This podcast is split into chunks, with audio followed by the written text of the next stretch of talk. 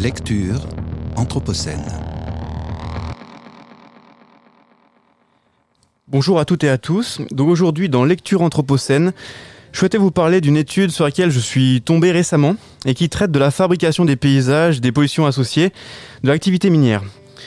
Elle concerne l'important gisement de fer de Mesa Bay Range dans le Minnesota.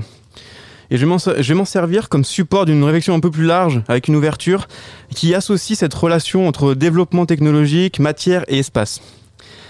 L'auteur de cette étude s'appelle John Byten. Il est docteur de l'Université technologique du Michigan en archéologie et héritage industriel.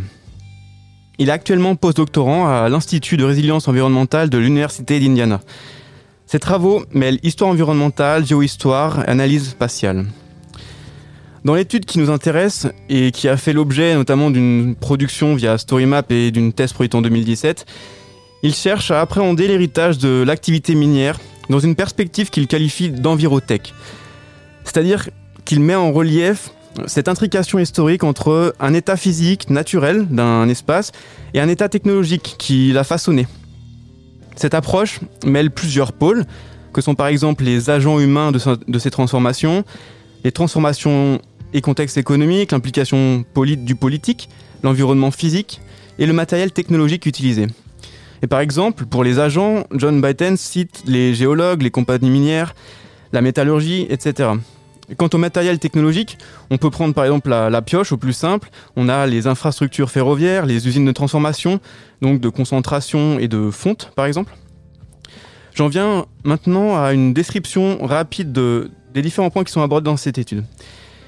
Dans cette étude, John Byton retrace euh, l'histoire minière de cette région en remontant au milieu du 19e siècle. Il rappelle euh, que cette région du lac supérieur représentait pas moins de 85% de l'approvisionnement du pays en minerais de fer à la fin de la Seconde Guerre mondiale. Outre cette histoire minière, ce qui l'intéresse, ce sont aussi les impacts de cette activité euh, sur l'environnement et sur les populations sur le long terme, qui vivent donc à proximité. Il y est question en particulier de lien entre le développement de cette activité et la dégradation à long terme des ressources aquatiques. Il évoque enfin plus largement comment ces espaces marqués ont été revalorisés, tels qu'ils sont aujourd'hui, tels qu'on peut les voir aujourd'hui. On en reparlera, mais avec le passage à l'extraction de la taconite, qui est un minerai de fer pauvre, certains sites ont été abandonnés dans les années 1960-1970. Ils ont été transformés en zones de pêche, mettant à l'arrière-plan cette profondeur historique, ce passif minier, et paradoxalement, on est passé d'un espace d'extraction à un espace de conservation. Je vais maintenant vous parler de ce qui m'a plus particulièrement intéressé dans cette étude. Il a donc décomposé cette histoire de l'exploitation minière en trois grandes phases, chronologiques, mais toutefois non exclusives, et qui correspondent à trois phases technologiques et par conséquent trois phases de production de déchets et d'impacts environnementaux distincts. Il a pour cela mobilisé un système d'information géographique. Donc la première phase, qu'il situe entre 1847 et 1970, ça correspond à l'exploitation d'un minerai riche, facilement exploitable, dont l'extraction produit par conséquent peu de déchets. La gangue est éventuellement rejetée à proximité du site même de l'exploitation. Le minerai, quant à lui, peut être directement envoyé à la fonderie. Et donc, par conséquent, l'ampleur spatiale, l'empreinte environnementale de cette activité extractive est encore peu importante, très localisée. Quant à la deuxième phase, qu'il situe alors entre 1910 et 1980, elle mobilise un autre type de technologie et une quantité énorme d'eau. Et cette seconde, euh, phase euh, cherche à extraire un minerai qui est plus pauvre euh, que le précédent. Et donc, il ne s'agit plus de d'extraire un minerai qui est riche et qui est facilement accessible. Et par conséquent, on n'est plus dans une sélection de la matière à valoriser, mais bien dans ce qu'appelle l'historien euh, Timothy Lequin, dans un processus de masse destruction. C'est-à-dire qu'on va extraire une énorme quantité de, terre qui contiennent donc ces, minerais, et c'est ensuite qu'une installation industrielle intermédiaire va intervenir entre la, phase d'extraction et la phase de, euh, de fonderie.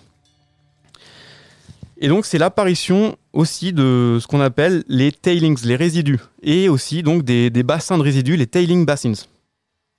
c'est parfois ce qu'on a peut-être, ce que vous avez peut-être vu sur des photographies aériennes, ces énormes bassins qui ont parfois une couleur orangée ou, autre et qui sont très très visibles ces dans ces photographies aériennes. Donc on voit ici que dans cette deuxième phase, on extrait d'un site euh, certaines matières que l'on envoie dans une usine intermédiaire qui est située, elle, plus ou moins éloignée du site d'extraction originel et qui recueille aussi la matière de, euh, de, différents sites finalement, puisqu'il s'agit donc de valoriser le plus de matière possible avant de les envoyer dans d'autres usines de, fonderie. Et donc cette phase, cette seconde phase, elle se caractérise donc par une autre géographie, un autre, une autre production de, de déchets, d'autres résidus, et par une ampleur, une empreinte euh, environnementale plus importante. La troisième phase se situe entre 1947 et aujourd'hui, et il s'agit justement de cette production, de cette extraction de, taconite. Et c'est une phase qui donc euh, euh, concerne un, matériau, un, minerai qui est relativement pauvre, qui est mélangé avec d'autres minéraux. Et sa valorisation pose de un certain nombre de problèmes, notamment euh, parce que euh, euh, fera intervenir de, l'amiante et les rejets qui ont pu avoir lieu dans le, dans le lac supérieur ont finalement été interdits autour de, 1980 du fait justement de ces rejets de matières délétères. Et donc on voit que historiquement, plus on cherche à valoriser des matières qui sont moins en moins accessibles, plus bien sûr on mobilise aussi de l'énergie, et plus on complexifie le traitement, plus on, euh, complexifie la chaîne de transformation de la matière et aussi à chaque étape de transformation de la matière, plus on, crée de nouveaux types de résidus euh, qui eux-mêmes euh, sont déposés dans différents espaces. Et donc finalement, on a vu que d'une extraction, d'un type d'extraction relativement simple et qui produisait peu de déchets, puisque le minerai était riche et facilement exploitable, on en arrive à un système relativement complexe où la matière, euh, pour être valorisée, euh, doit, être, euh, doit être supportée par tout un ensemble de, technologies, de techniques qui produisent eux-mêmes des déchets qui sont eux-mêmes envoyés dans des espaces relativement éloignés du site d'extraction originel. Donc plus on complexifie, plus on produit de déchets finalement. donc c'est cet élément-là moi que je trouvais très intéressant entre finalement l'évolution technologique, le fait de toujours vouloir approvisionner à un rythme constant, voire croissant, envers des, des, des, matières qui sont de plus en plus difficiles à exploiter, et le fait que cela a des conséquences de plus en plus importantes en matière de production de nouveaux résidus, et des conséquences aussi géographiques, euh, puisque l'empreinte est de plus en plus importante. Et donc, pour euh, ouvrir ma lecture par rapport à, un sujet donc, qui, euh, sur lequel je traite dans, mes recherches, qui est lié généralement aux déchets, en général matières résiduelles. Je, retrouve un peu justement cette, question du lien entre technologie, euh, empreinte spatiale, euh, et selon, le type, selon le type de déchets, on a des, géographies qui sont distinctes. Et ça fait écho à, une étude que j'ai que j'ai lue il y a peu de temps aussi, qui, qui traite justement de, de, des différentes géographies des différents déchets, euh, qui s'appelle donc Waste is, Information, de l'équipe de Dietmar Offenhuber, qui, a, qui ont mis en place en fait une, une, expérimentation euh, à Seattle où ils ont demandé à des volontaires de, de venir déposer euh, des, leurs ordures ménagères finalement et ils ont accroché à différents types de, de, matière, de matière des capteurs GPS. Et ils ont pu suivre le chemin, les trajets de ces différents déchets à travers le pays. Et euh, en faisant ça, ils ont aussi pu produire des, graphiques permettant de comprendre selon quel type de déchets, euh, selon le type de déchet, quelle distance est parcourue, euh, est-ce que c'est plus ou moins, est-ce que ces produits sont plus ou moins valorisés à une certaine distance, etc. Et en fait, on se rend compte que effectivement, il y a une corrélation entre le type de déchet euh, et, la distance de, valorisation, en tout cas d'exutoire de, ultime.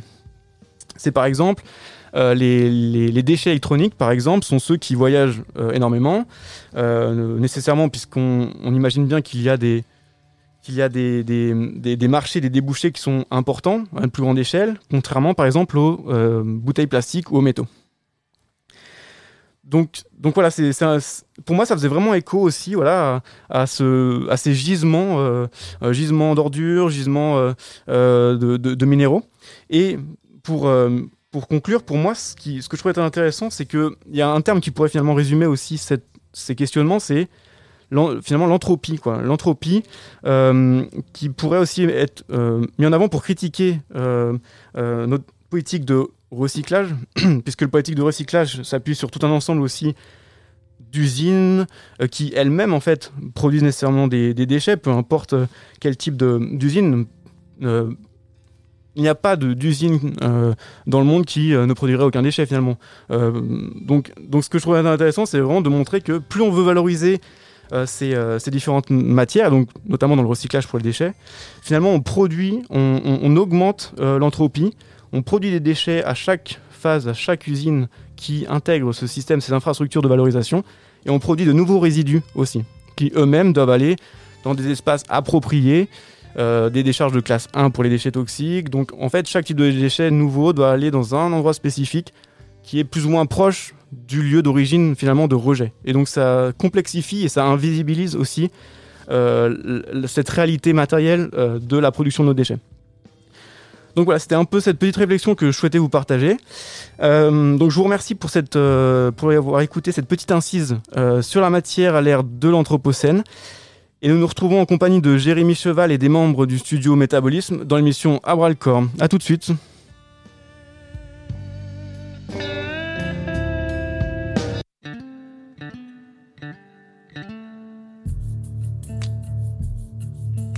Lectures anthropocènes.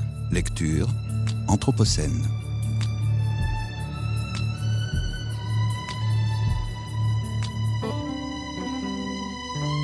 Lectures anthropocènes.